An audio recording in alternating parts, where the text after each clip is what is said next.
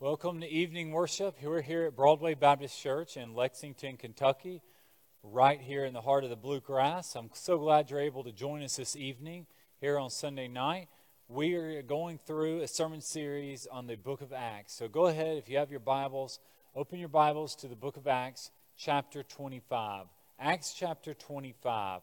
While you turn there, I want to bring attention to um, maybe some things going on, some ways that you can certainly uh, be in prayer for here at our church, be supportive of. We had a wonderful night of prayer on Wednesday night. God certainly moved in uh, very powerful and in mighty ways. I want to encourage you to continue doing that. Be praying for a COVID vaccine.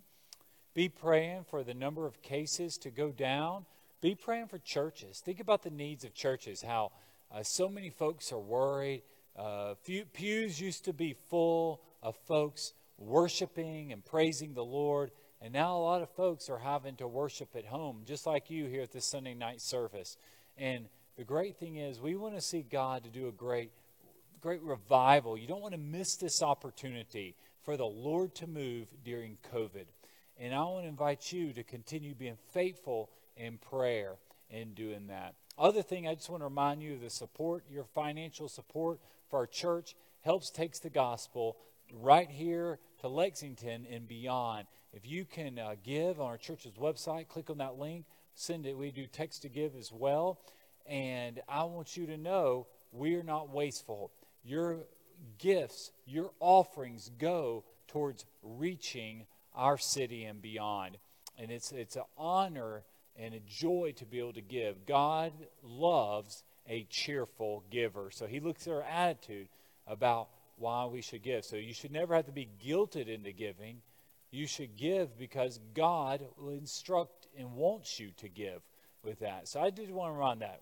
Remember to pray. Don't let night of prayer end out end on Wednesday, last Wednesday. And not only that, your faithfulness is certainly appreciated. Before we turn there and look in our Bibles, I want to bring attention to the map. Have a map up here on our screen.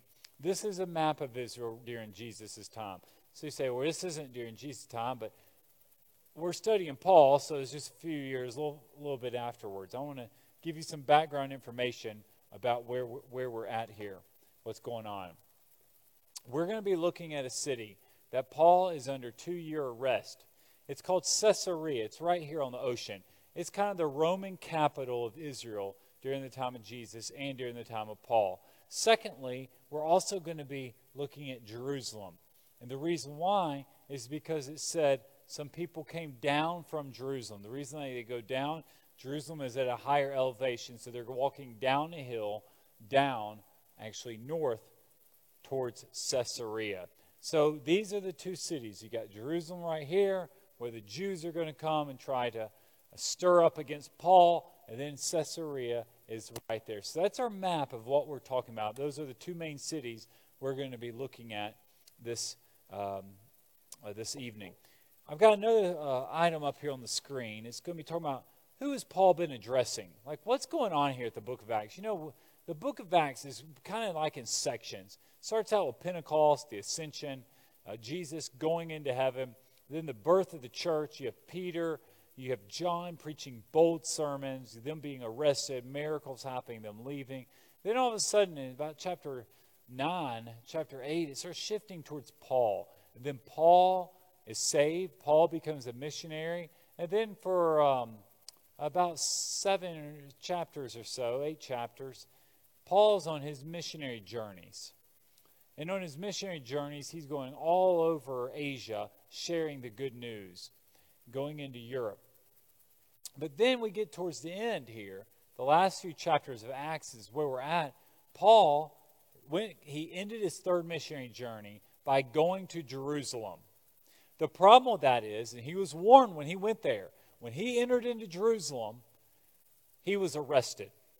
He was bound. And a prophet named Agabus warned him. So, Paul, you're going to go into Jerusalem, you're never going to get released. And Paul was like, hey, I live for Christ. If I die, I want to die for Jesus. And that was his attitude. Did not scare him. And Agabus the prophet didn't tell him not to go. He's just letting them know the truth. You're just going to get arrested. You you'll, never be free again. Paul has been bound. He's now under arrest. In the past few years, couple of years, he has been transported from being under uh, he was arrested by the Jews, and now he's been transported into Roman custody. Why? Because he's a Roman citizen. So he has spent two years in Caesarea, and all of a sudden, what's going to happen is I want to show you the addresses that he's been making. I have them up here on the screen. So we're going to pick up uh, uh, on these addresses. He goes, while he's under custody with these five, he's been um, made fi- or, or under uh, uh, arrest there with the Romans. He's made five addresses. The first one, if you remember back in Acts 22, he the crowd. Remember, He's been under arrest, and he stood out and he spoke to the crowd. Every one of these opportunities, what's powerful about it, it gives him an opportunity to boldly proclaim the gospel. Number two, after the crowd, the Jewish council. That's the same Sanhedrin that uh, tried Jesus. He got to stand before them and boldly proclaim Jesus. Number three, the Roman, the Roman governor, Felix.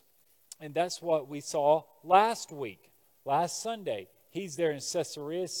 Felix basically kept him bound for two years, but he got to boldly proclaim Jesus in front of Felix. Felix was married to a Jewish woman who, um, who had a lot of questions about it, but um, Paul boldly pro- proclaimed the gospel, and Felix didn't want to hear about his sins. And then, number four, where we're at today, is this new governor. The guy who replaced Felix is called Festus. Festus doesn't know very much about the gospel, and Paul gets an opportunity to address him.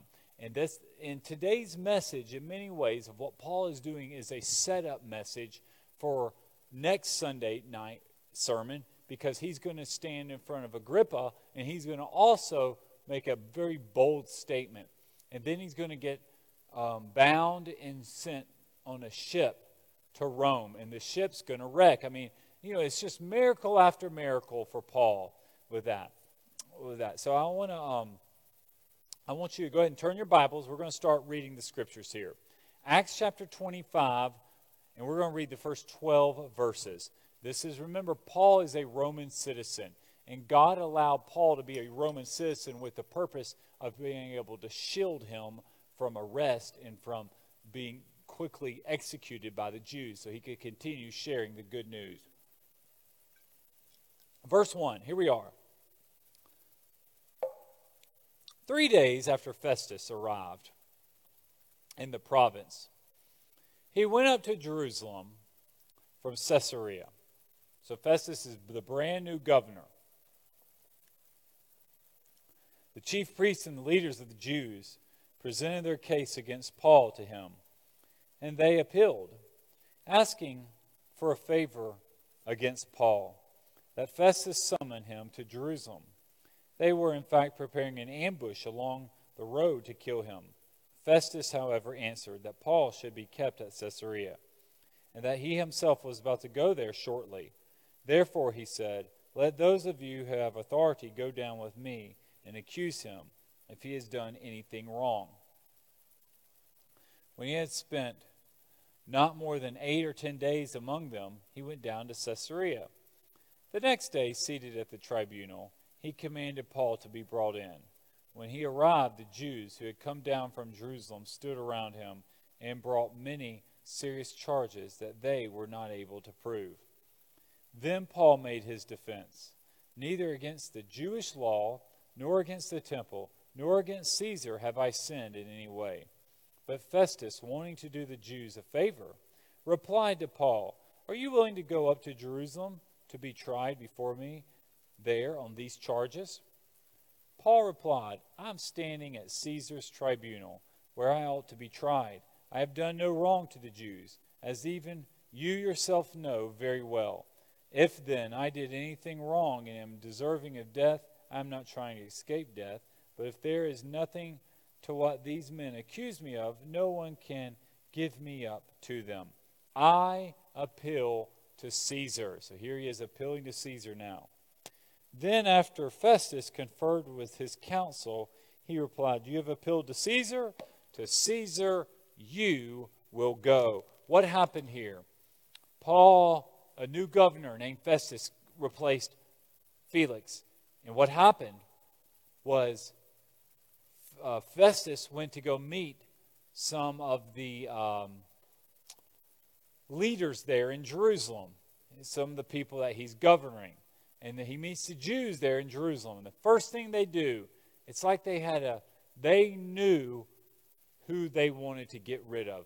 They knew there was a man in the prison under Festus, Festus's reign named Paul, and they were determined to have that man executed. So their plan was this is the first thing they asked. They, there, was, there was personal vengeance against Paul. And they knew, I'm going to do whatever it takes to get this man killed. So we'll ask to transport him to Jerusalem so we could try him, so we could ask him some questions, so we could put him on trial. And then,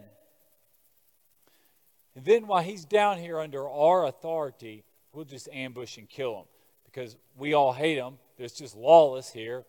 He has no Roman protection to us. And Festus knew this. He knew the ulterior motives of the Jewish leaders. So what happened was, Paul, when challenged with this, saying, Hey, do you want to go down to the Jews? He knew the moment he had that, they, they, the moment he went to Jewish authority, they were going to kill him. He used his citizenship basically to keep him alive. Now he says, basically, I could die. You could kill me. I'm not scared of dying, but while I'm alive, I'm going to use every opportunity to share and communicate the gospel. Is that your attitude? Do you have that same attitude of sharing and communicating the gospel? Are you passionate about being like Paul, where he had the bold confidence that nothing could stand in the way, nothing could stop him in the message he's going to proclaim? And I think when you get to the point spiritually where you can say, I am no longer scared of death, I am no longer scared and frightened about being executed, that's a man you have to watch out for. I think what I get from this passage is one of the Bible talks about the sin of hatred. The Jewish leaders hated Paul. They despised him. And the moment they had an opportunity with this new guy, Festus, who had come to power, the first thing they go to is they're going to go to him and say, We want to see him killed. We want him to be executed.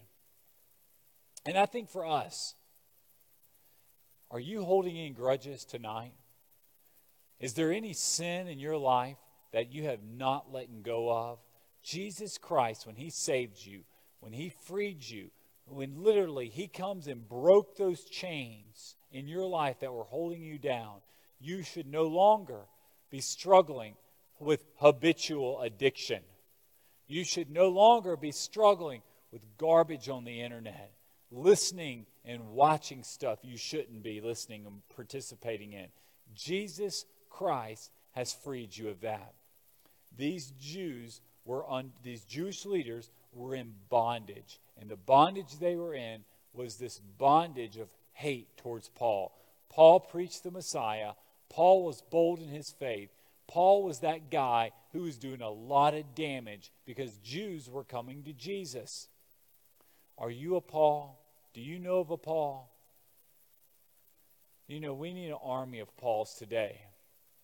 The Pauls that we need today are those that will stand in front of Festus stand in front of our elected leaders and leaders say, I'm not scared to die. I serve Jesus Christ above anyone else.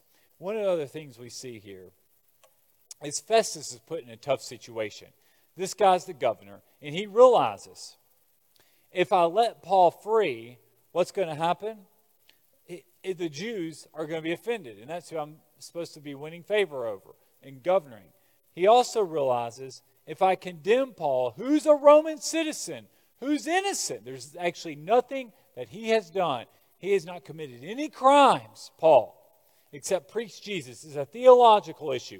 I mean, what's Paul's crime? Paul's crimes, he's a Bible preacher. I mean, the man's just going around proclaiming Jesus is the Messiah. That's not worthy of death, even back in Bible times, certainly not today. If Festus condemns Paul, who's a Roman citizen, it would offend Rome. That would be a problem for Festus because he doesn't want Caesar to have to get involved in anything down in Judea. He's supposed to be down there to keep peace and to maintain law and order. And the last thing he wants to be dealing with is having to be questioned about why he allowed a Roman citizen to die that he executed who did not receive a fair trial on his watch. So that's one of the things. So he's somewhat he's somewhat in this limbo right here. But then here comes a, uh, a breakthrough is going to happen. So we're going to pick back up in our Bibles. Go ahead and open back up to Acts chapter 25. Acts 25, verse 13. Several days later, so Paul's back in jail. King Agrippa and Bernice arrive in Caesarea. Now, who are these people? King Agrippa and Bernice. King Agrippa is the great grandson of Herod the Great. Remember, who are, who's the Herodian family? The Herodian family is very similar to a Jewish king. He started with Herod the Great, and they would appoint the high priest. So you typically you would have Herod and his family. They would just uh, they were a barbaric family, and then they, and then you would have Rome, and Rome would have a governor. Like the governor during Jesus' time was Pilate. Herod was also the um, Herod the Great was the one who was trying to kill baby Jesus, and they had to go to Egypt. Well, here we are, the great grandson, and his name is King Agrippa. King Agrippa is traveling around with his sister, which is kind of strange. Her name is Bernice. Bernice divorced her husband, and she spent all this time with her brother. And there were always rumors of these two of an incestuous relationship. So um, it wasn't a very good situation for Bernice and Agrippa. They, these are not godly people, they just do whatever. Ethics was not part of their brand. And it says there they paid a courtesy call on Festus. So they came to meet this new governor. They think, I need to go meet the new governor. Let's stop by Caesarea. Since they were staying there several days, Festus presented Paul's case to the king, saying, There's a man who was left as a prisoner by Felix. When I was in Jerusalem, the chief priests and the elders of the Jews presented their case and asked that he be condemned. I answered them that is that is not the Roman custom to give someone up before the accused faces the accusers and has an opportunity for a defense against the charges. So when they had assembled there, I did not delay. The next day I took my seat at the tribunal and ordered the man to be brought in. So we're, recant, we're recapping the uh, statement of what happened here with Paul and what he did with the um, with Paul, what he did with the Jews as well as the um, uh, just being a Roman citizen. Verse 18. The accuser stood up, but brought no charge against him, but of evils I was expecting. Meaning, they just a bunch of religious stuff and lies. There was not, nothing stuck. Instead, they even had some disagreements with him about their own religion, about a certain Jesus, a dead man Paul claimed to be alive. You see, this is a religious thing. In, in Festus's mind, he's thinking, here we are bickering and fighting about this man, Paul, who's claiming a guy named Jesus, who's dead, who's claiming to be alive. And I want to tell you, Festus is probably thinking, this is a waste of my time.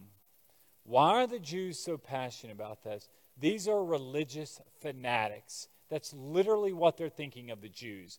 They're thinking Paul's crazy. I mean, nothing he says makes sense. So he's just a he's a crazy man. Just let him go. What it doesn't matter what he says. Verse 20. Since I was at a loss in a dispute over such things, I asked him if he wanted to go to Jerusalem and be tried there regarding these matters.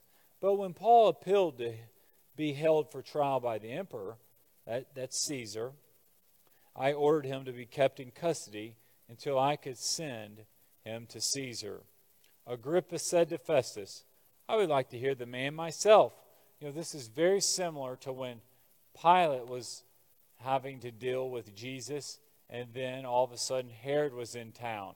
Herod wanted to see Jesus. So now we have Festus who's having to deal with Paul, and sure enough, part of Herod's family, Agrippa is in town. Think, well, I'll, I'll listen to the guy myself. Because typically, the Herodian family, they were the ones that were directly over, over the Jews. Last comment here in verse 22. Tomorrow you will hear him, he replied. So that means Festus is thinking, I want to deal with this issue. I've got King Agrippa, who's over the Jews, who appoints their religious leaders. I need his help and insight to help deal with this because this is all about religion. And I don't understand um, some of the things they believe. And I certainly don't understand anything about Jesus. I think what we see here, the main uh, point we see, is our trial today. I have it up here on the board. Our trial today is not a religious one. Did you know we're on trial? Did you know you're on trial? That prayer meeting we had last Wednesday, it's a trial.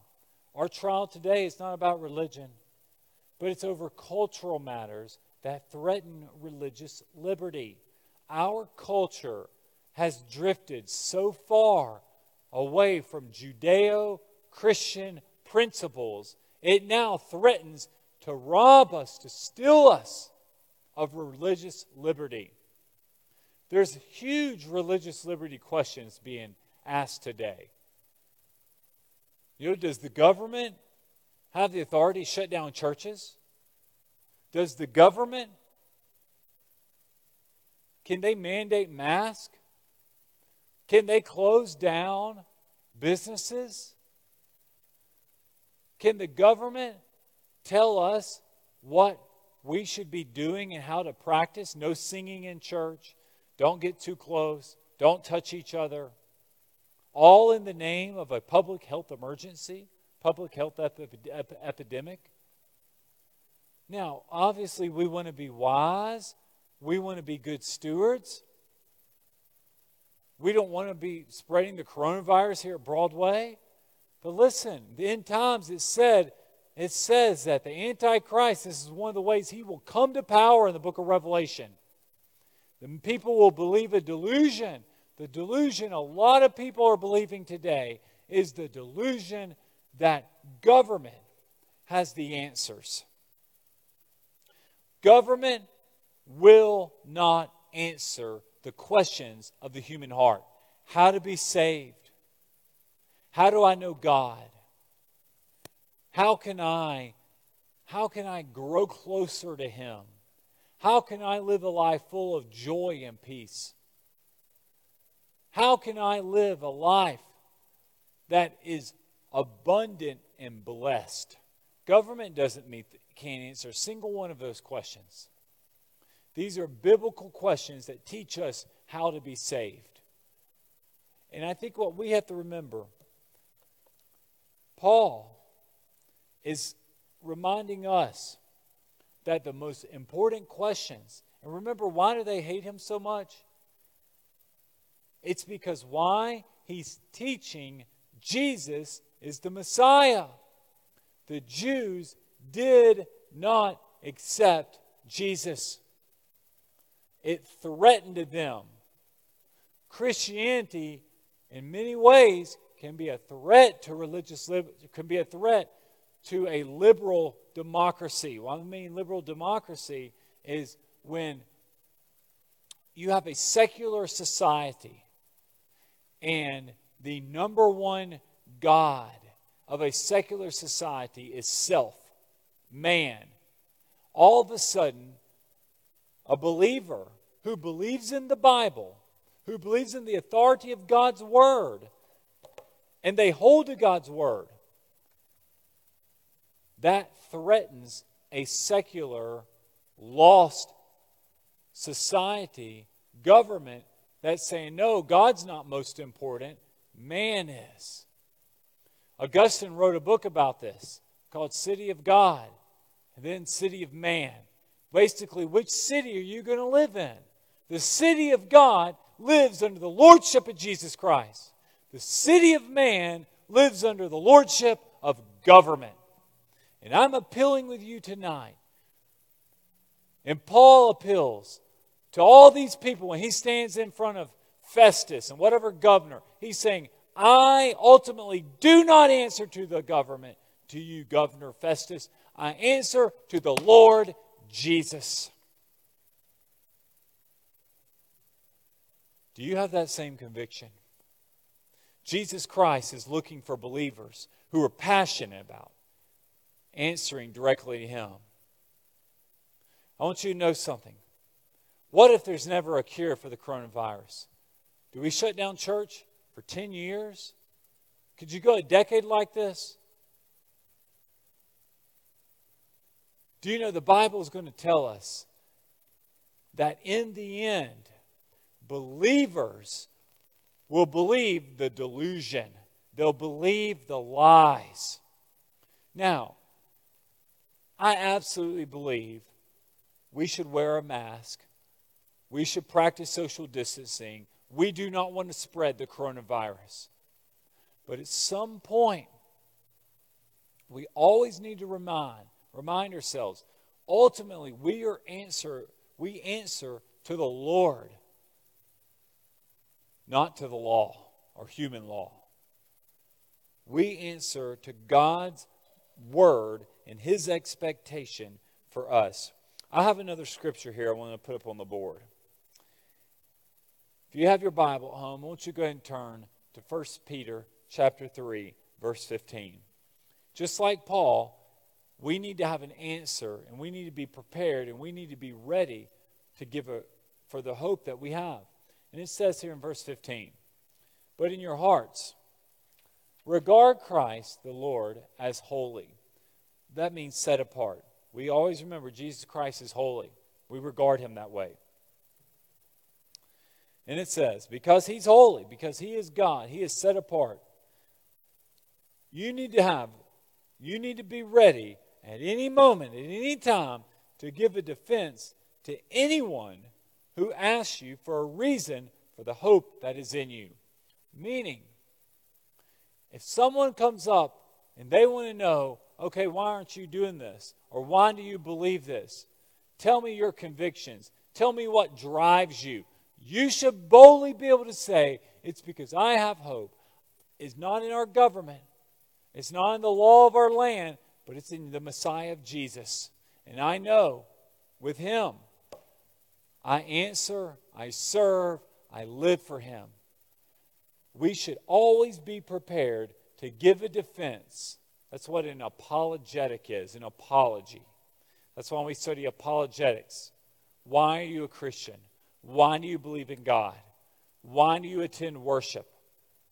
For the reason for the hope that's in you. Meaning, here's why I believe. And my, I want to tell you the most important story you have is the story of a testimony of a changed life. Jesus Christ changed your life.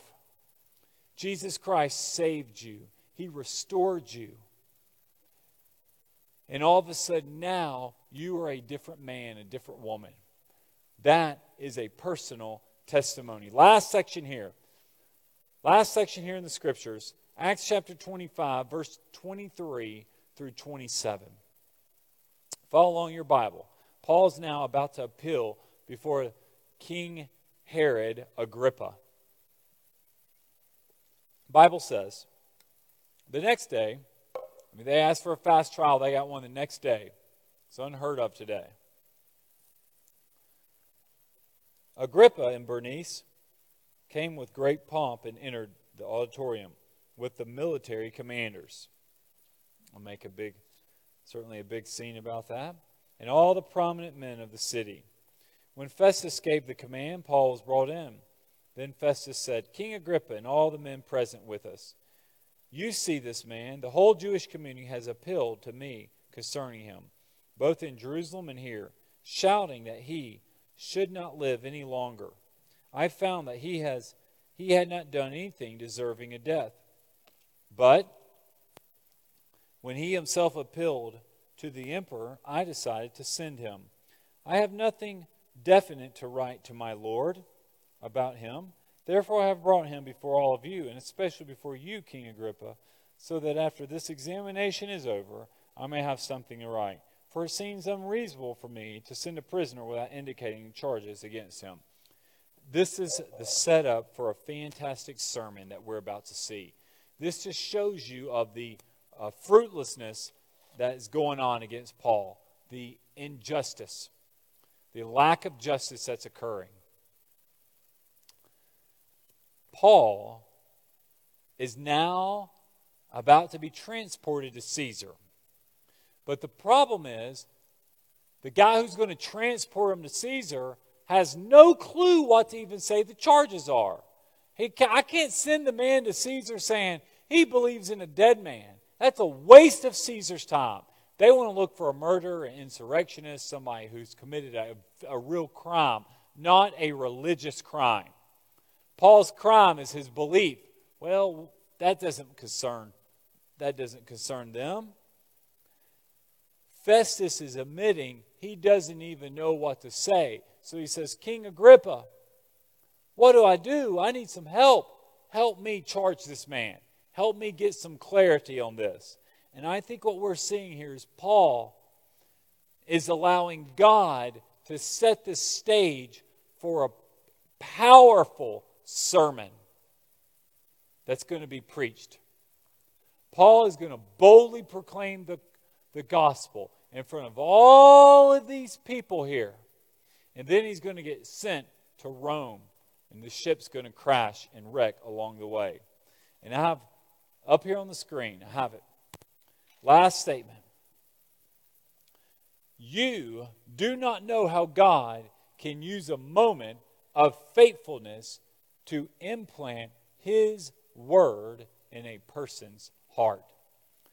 The moment of faithfulness for Paul is that Paul has been faithful for all of these years, for two years in this dungeon in Caesarea. And God is going to raise this man up for him to preach a sermon, to, for him to give a defense of why he believes it. And what's happening is God's allowing Paul an audience to share the good news. This whole arrest God is allowing. So I think in our life, let's contextualize this. Say, Daniel, okay, I see what's happening. God set this up for Paul to go out and preach the gospel, the good news. What does that have to do with me? How can I use my circumstances to proclaim the good news? Let's put some in the context. Do you know anybody with cancer? Do you know anybody who's very sick? God is allowing your cancer, allowing possibly you to have that disease so you can be a great witness for the things that He has brought you through, how He's healed you. You know, John Piper wrote a little book once called Don't Waste Your Cancer, meaning God allowed you to have cancer, so really you could be you could point people to him. You could be a witness about that. God's not allowing Paul to waste his, his arrest, his Roman citizenship. All these people are going to be praying through listening to Paul preach all these different variety of sermons and proclaiming Jesus' name. Think about the coronavirus season right now. You have had a unique opportunity to spend time with people that you wouldn't maybe normally get to talk to because of your busy life. You have had a unique time to stay very close to some family. You've had a unique time to possibly work, maybe not physically, but through telework, through Zoom, through FaceTime. And you can use these conversations, these work opportunities, these family relationships, these togetherness that because of if you were out normally doing everything you were doing, you would now be able to interact with these folks and you can share the good news.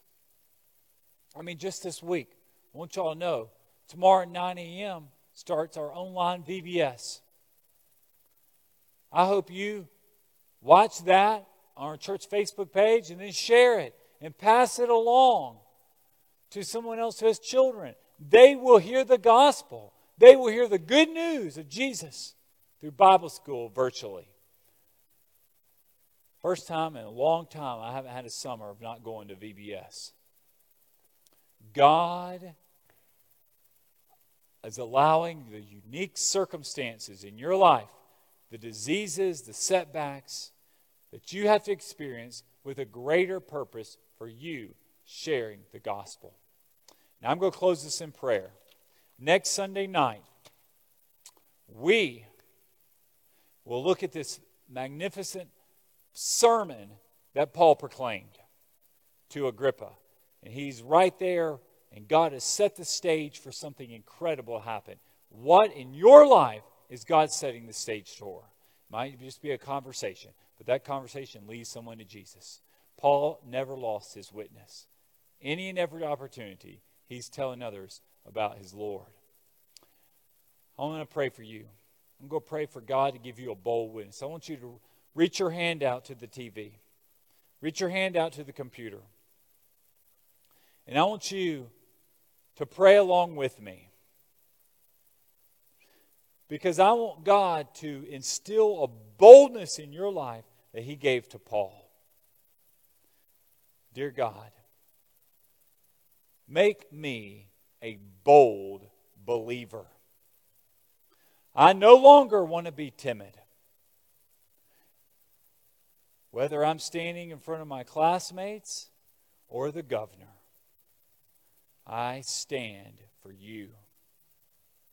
Jesus, I'm yours. Forgive me of my sins.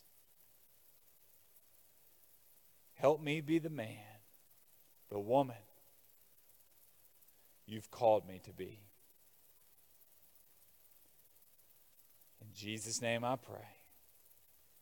Amen. I want you to look up. Jesus Christ has called you to be a bold witness. Jesus Christ empowers you and allows you to have those opportunities so you could advance the kingdom. I hope you have a wonderful week this summer. We're right here in the middle of the summer at church. This is the best time of the year for you to be just diving and studying God's Word. Jesus loves you. I want to hear from you. Let me know if you have any prayer requests. Hope you give to supporting our church. If you got saved, you want to make a decision, you want me to pray for you, just call the church office, send this uh, um, church Facebook page a message. If you're listening to our Apple podcast, just uh, send me an email, leave a comment. I'll be able to get in touch with you. God bless you. I will see you next week.